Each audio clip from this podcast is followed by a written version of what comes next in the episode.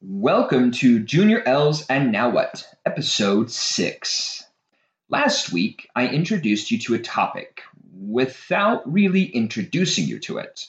At the very least, I didn't give it a name. However, I did introduce it using six illustrations with a couple of minor illustrations at the end. During this podcast, I'm going to take those introductions and those illustrations and migrate them over into defining this topic. Once again, without actually giving it the name that it is. However, so that I don't have to keep referring to it in the abstract, I'm going to give it a name that rather fits my approach. And the name is Enigma Alpha.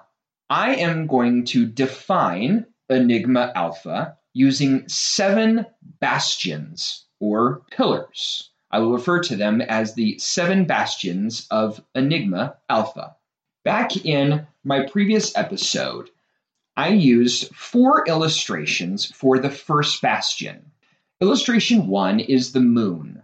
And I gave the example that if you were teaching a class full of people who had never seen the moon, would you be capable of proving to them with physical or substantial evidence that the moon actually exists.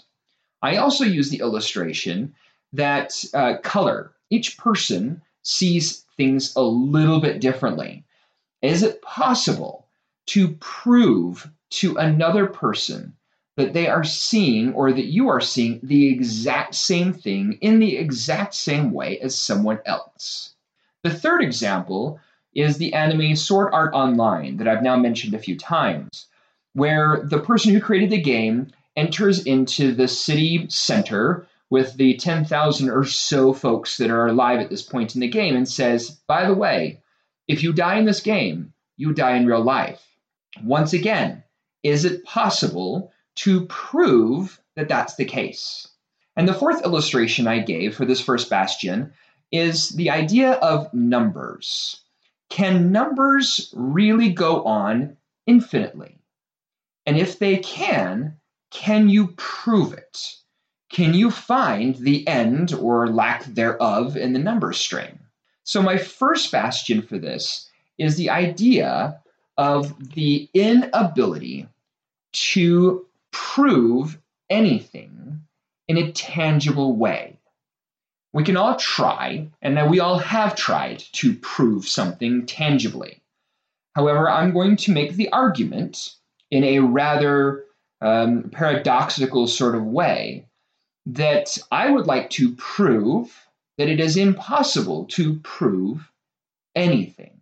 Bastion number one inability to prove anything, at least tangible evidence wise.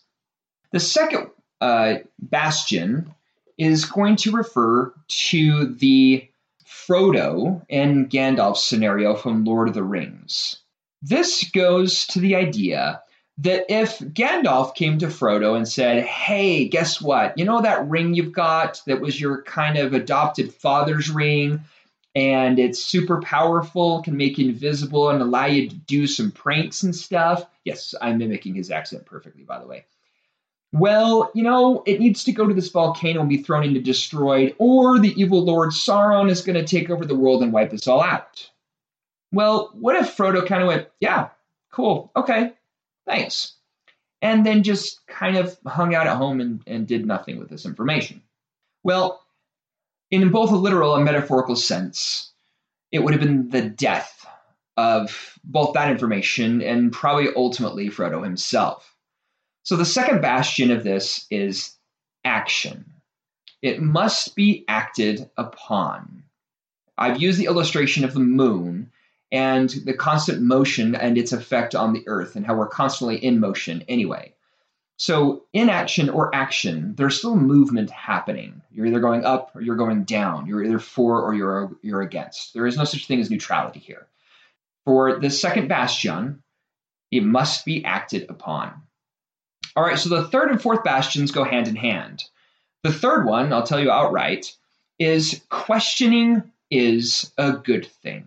In fact, I would even argue, back to the four eyes, that questioning is imperative. However, a warning this is something that's been on my mind for some time now, and I think I finally have the ability to put words to it. If you are questioning with the intent to prove or disprove something, I would define that as pride. Because if you're proving or disproving something, or that's your intent in questioning, then you're making an assumption that you already know, that you possess the truth already. You possess the facts. If, on the other hand, when you question, you are seeking to understand, then I would define that as humility. Because you're opening yourself up to the possibility that you may be right or that you may be wrong. But in neither case, you're open to questions and answers and suggestions with the realization that you are not omniscient. For those of you who don't know, that means to know everything. That is very important when seeking for information. The fourth element, which I will not immediately define, I'm going to use a handful of illustrations for, so I'll try to get through these as quickly as I can. The first illustration I had the most fun researching because it's something I'd heard about but never really dug into there is a society of people out there, or multiple societies of people out there, that I will refer to as the flat earthers. These are people who don't believe that the earth is a globe, an orb, a ball or ball ish shape, and that we orbit around the sun the way that you know astrophysicists and people back to you know Aristotle and etc., all believed. And no, I don't know my history that well, so it's very possible I'm dropping some inaccurate names here. But you get the idea. During my research, I discovered that this concept, or the recent uh, resurrection of this concept, goes back to 1838. There was a man by the name of Samuel Birley Rowbotham. I'm totally going to butcher his name. Who performed an experiment they refer to as the Bedford Level Experiment. And ultimately, what he was doing is he was telling the world that he had proven that the world was flat and that it was not round. So I'm not going to go into all the details. If you ever get a moment to look it up, it's rather fascinating little study. But the Flat Earth Society or societies believe that, uh, and there's a certain conspiracy element to it, that all these taxpayer dollars that are going into people flying up into space and taking pictures all of that's BS. It's not accurate. It's never happened. And they're just trying to mislead, misguide, and fool us. There's also a certain element that we don't really understand the, the sciences behind it. So, as part of this illustration for this third ba- or this fourth bastion, is this idea that the science that the flat earthers are using, and I will admit before I go any further, I only understand a fraction of what they believe and understand because I have not spent an intense amount of time studying it, nor am I omniscient and understand all of physics, astrophysics, chemistry, biology, etc. But I have a decent enough understanding to realize that the sciences that the flat earthers are using is dead end, meaning it is attempting to support or prove something. Whereas with the rest of the world that believes that the world is round, that particular element of physics is building upon itself. I mentioned in my last podcast this idea that during medieval times, things got stale. There was very little progress made, especially in the world of science. One of the interesting things to tidbit or to realize during that time is that a lot of people believed the earth was flat.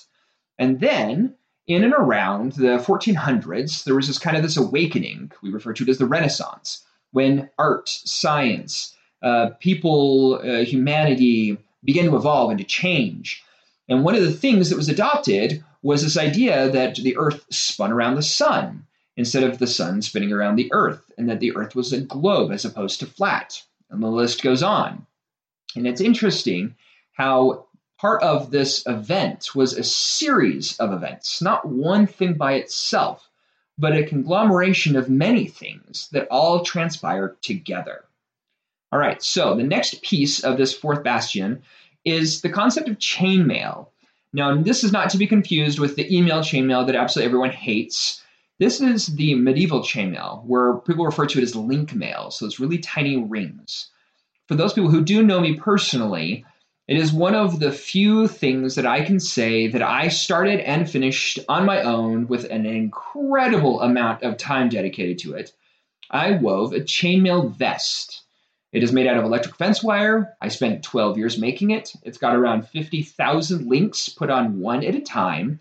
It weighs about 30 ish pounds. And I wear it once or twice a year to more or less show it off because, you know, what's the point of making something that big without having a chance to show it off? The reason I bring this up is the concept of chainmail is that each individual link is pretty weak. I have the capacity to bend the links with my fingers. I don't because I cherish my fingers and I don't want to ruin them after bending that many links. I use pliers. But the point is, is they're individually weak. But the more of them you put together, the more they support each other. So that if you were in battle and you were struck by something like a crossbow bolt, each individual link would not be capable of withstanding that impact. But when that impact happens, the links work together and create almost like a wave effect where they work together to tighten and to resist and to fight. And they actually become stronger, so strong, in fact, that they can do some things that plate mail, which is kind of the big shiny armor that you see in a lot of like the artistry from the medieval times, can't do. Okay, so once again, this is the concept of growth and feeding off of each other. The next element to this is Neptune. So, for those of you who don't know, Neptune was discovered in 1846. It was not created in 1846, it discovered in 1846. And after it was discovered, Neptune, because of as far away as it is from the sun, takes a long time to go around the sun. So, around 2011, in July, is when Neptune was supposed to basically make its first revolution around the sun since 1846. Once again, I'm not omniscient, so I really hope I'm not wrong in this, but from my research, this is what I've discovered. If you were to look up in the sky and see exactly where Neptune had been in the sky back in 1846, now we're in 2011, you would not see Neptune there, which doesn't make a lot of sense because, hey, we're orbiting around the sun. It's kind of this spherical ish orbit that all the planets have. So, does this mean that Neptune doesn't exist? Does this mean we've been wrong all along?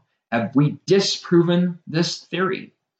One of the things that I have mentioned throughout the course of most of my podcasts is this idea of the barycenter. Look it up if you get some time.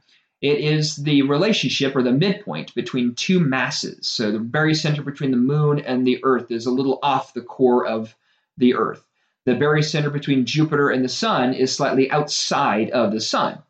Well, because of the barycenter effect, the Earth isn't exactly in the same location as it relates to Neptune as it had been back in 1846, nor is Neptune in exactly the same location. So if you were to look in the sky at the exact same location, you wouldn't see it. That's not because you're necessarily wrong. It's because you are missing a piece of information. Okay? All right. The next piece of this is bone density as your body puts force on your bones, your bones naturally get denser. So that's one of the reasons why gravity on Earth is so important to our bone density. I think there was a movie that came out not too long ago about a person who was born in space and uh, or on another planet, and they had too little bone density, so they couldn't live on Earth. Blah blah blah. The science says is that if you are an astronaut and you are in space, your bone density actually reduces by one percent every month. Okay, so if you think about it for a while, if you're up there for 12 months, your bone density has the potential to reduce 12%. That's kind of scary if you think about it, because if you come back down to Earth after your bone density is reduced by 12%, you got to be kind of careful. This is all going to make sense in a minute. At least that's my hope and my dream. All right, mathematics. This is the last piece of this fourth bastion that I'm going to share. Mathematics is something that someone shared to me once. I find mathematics beautiful. It is the language of purity. Theoretically, you could speak any language on earth and may not be able to understand anyone else who's speaking any other language on earth. But if you both spoke math, you should still be able to understand each other. It's the universal language. One of the things that makes math so unique is that it is an independent science. It requires no other science to exist. It can grow and it can shrink in and of itself it can, to one extent or another, validate and invalidate itself. However, that is not true for any other science. All other sciences require math to be described, to be defined. However, it's interesting to note that to apply mathematics, you need all of the other sciences because you can't really apply it to itself because it's almost more of a theory and a language than it is a physical entity.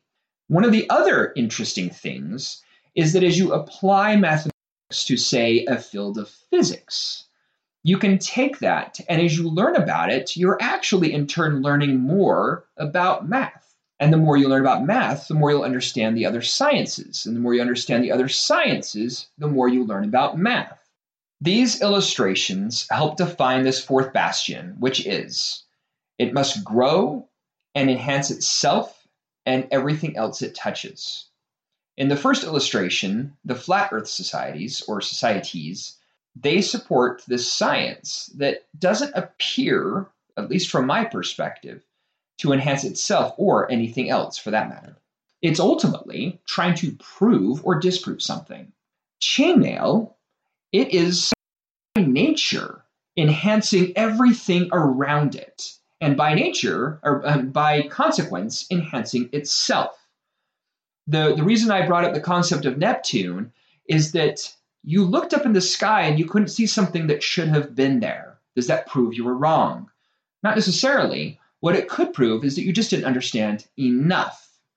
In fact, one of the things about the flat earthers, about the experiment that I was sharing earlier, is that after the experiment was done, it kind of forced people to start really looking at some of the sciences that support the idea that the earth is not flat.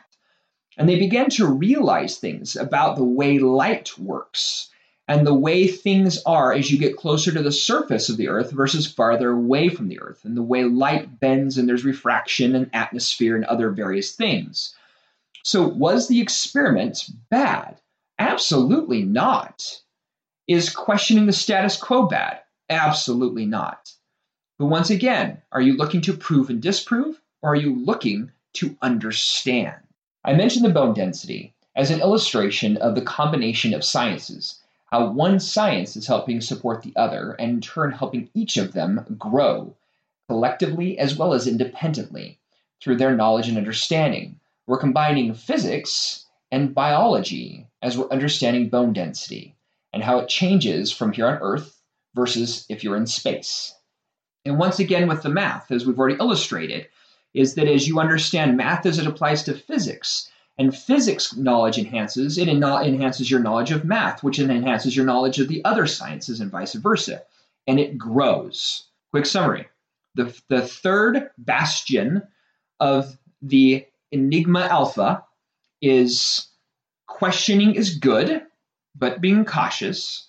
And the fourth bastion is it must grow, enhance itself, and everything it touches. All right, so the fifth bastion I am going to go back to the illustration I made last week as it pertains to my English teacher. I recognize that I was rather negative about him, and I can't necessarily say I would retract any of that because, well, I didn't much care for him and his attitude. Having said that, his lessons that he taught, the information that he shared, were valuable, and they have definitely positively influenced me. The second illustration that ties to this before I state it is actually one of our beloved physicists who was actually German, who uh, later came to America right before World War II, and that was Albert Einstein. Now, I'm not going to call Albert Einstein a good guy or a bad guy, but I would like to present something that I have learned about him recently to once again kind of judge the character of the person, which goes back to this bastion we're talking about right now, bastion number five, that Albert Einstein had a son. He actually had a few. And one of his sons, his name was Edward, I believe. Uh, this, this son, Edward, he was schizophrenic. Now, he didn't get diagnosed with this until later. He was actually quite brilliant, as far as historians can tell, as far as I can tell from my research. He was most likely, out of Einstein's children, to be like him, at least in sheer intellect. However, when he got into college, he had a breakdown, multiple breakdowns, in fact. And he ended up going to um, a mental ward, mental institution, a, a place to help take care of him. And they did some things to try to help him, which, again, historians say probably made things worse. Needless to say, he was schizophrenic. At the outbreak of World War II, or slightly before it, around 1933, Albert Einstein took his family, or some of his family, to America to escape the Nazis. And this particular son, the one with schizophrenia, he left behind in Europe. He left him there, and before he left, he visited him one last time. 1933. One last time. Said goodbye to that son, and then came here to America. That son died in 1965, which is around 20 years after World War II ended. And yet Albert Einstein never visited him again. So, once again, I am not calling Albert Einstein a good guy or bad guy. But from a perspective of character, and from being a parent myself, I struggle with the idea that he did not visit his son ever again. Now, think about that for a minute. Judging character. Now, I don't know all the circumstances around the situation. I don't know if he was maybe forbidden to. But the point I'm trying to make with both of these two situations, these illustrations, is that you cannot judge the information necessarily based off of the source. Now, is the source it comes from good or bad, irrelevant or relevant? I would argue it's definitely important, it's definitely relevant. Is it, however, defining whether the information is good or, good or bad by itself?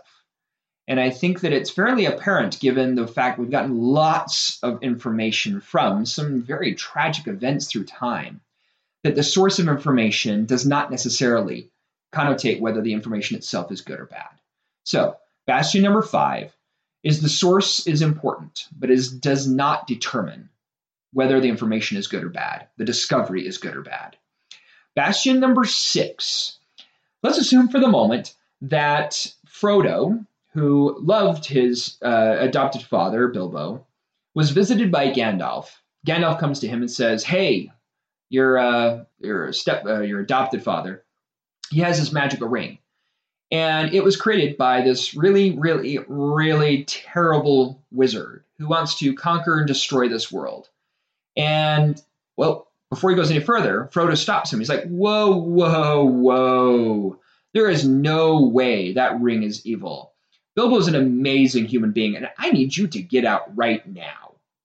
Okay, so the point I'm making with this illustration, as well as with the flat earthers and everything that I have said about them in this podcast, is that whether I am right or wrong, whether Gandalf was right or wrong, if the person chooses to say, Well, I don't agree with that, or I'm offended by what you say, does that change whether the discovery or the information is right or wrong?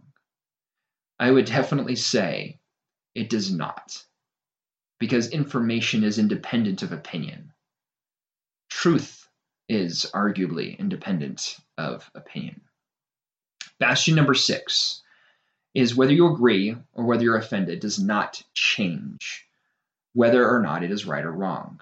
Now, the seventh bastion is, in my opinion, my favorite and the most important.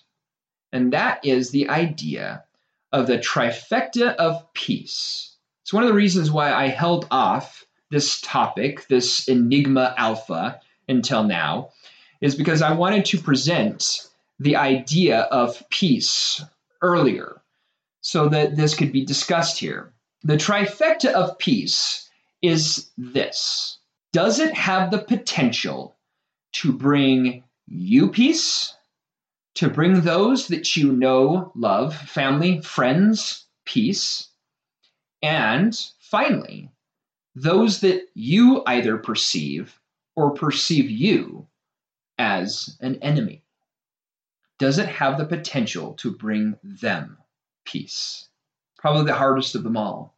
For this illustration, I'm going to use Sword Art Online. In Sword Art Online, there were 10,000 people in this game. There's a handful of them that you're going to follow as the main characters, as the heroes.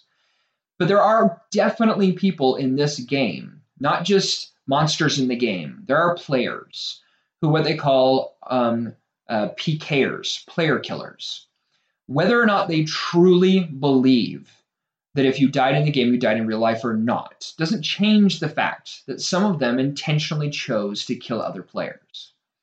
So, as the main characters are going throughout the game, they are told that they have to beat all 100 levels of the game to win.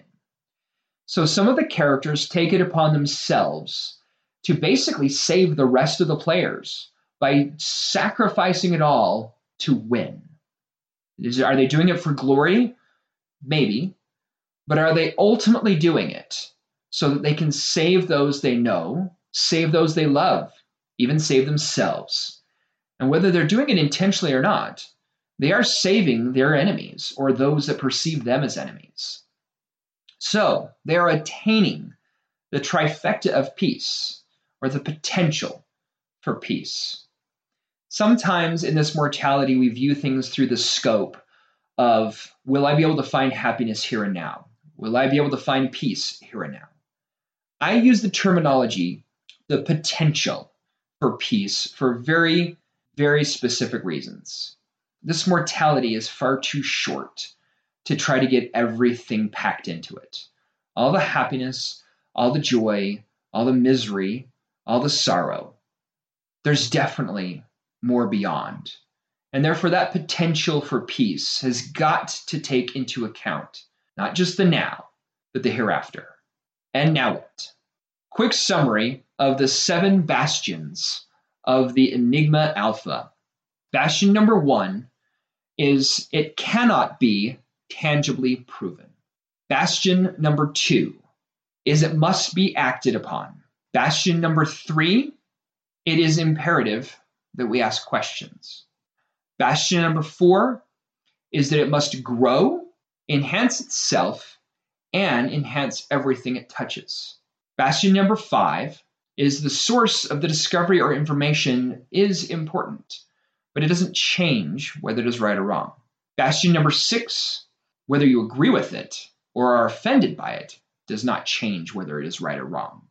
And the final bastion is the trifecta of peace, the potential for peace for you, those you know and love, and those that you that perceive you or that you perceive as enemies.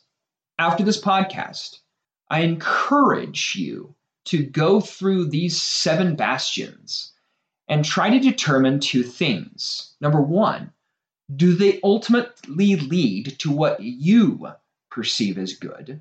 And is it possible? Do they have the potential to lead to the trifecta of peace? Thank you for listening. Have a spectacular week. Smile. Be happy. You're worth it. This life is worth it. This world, as round and glorious as it is, is a beautiful and spectacular place to be. And remember that Chuck Norris can speak Braille.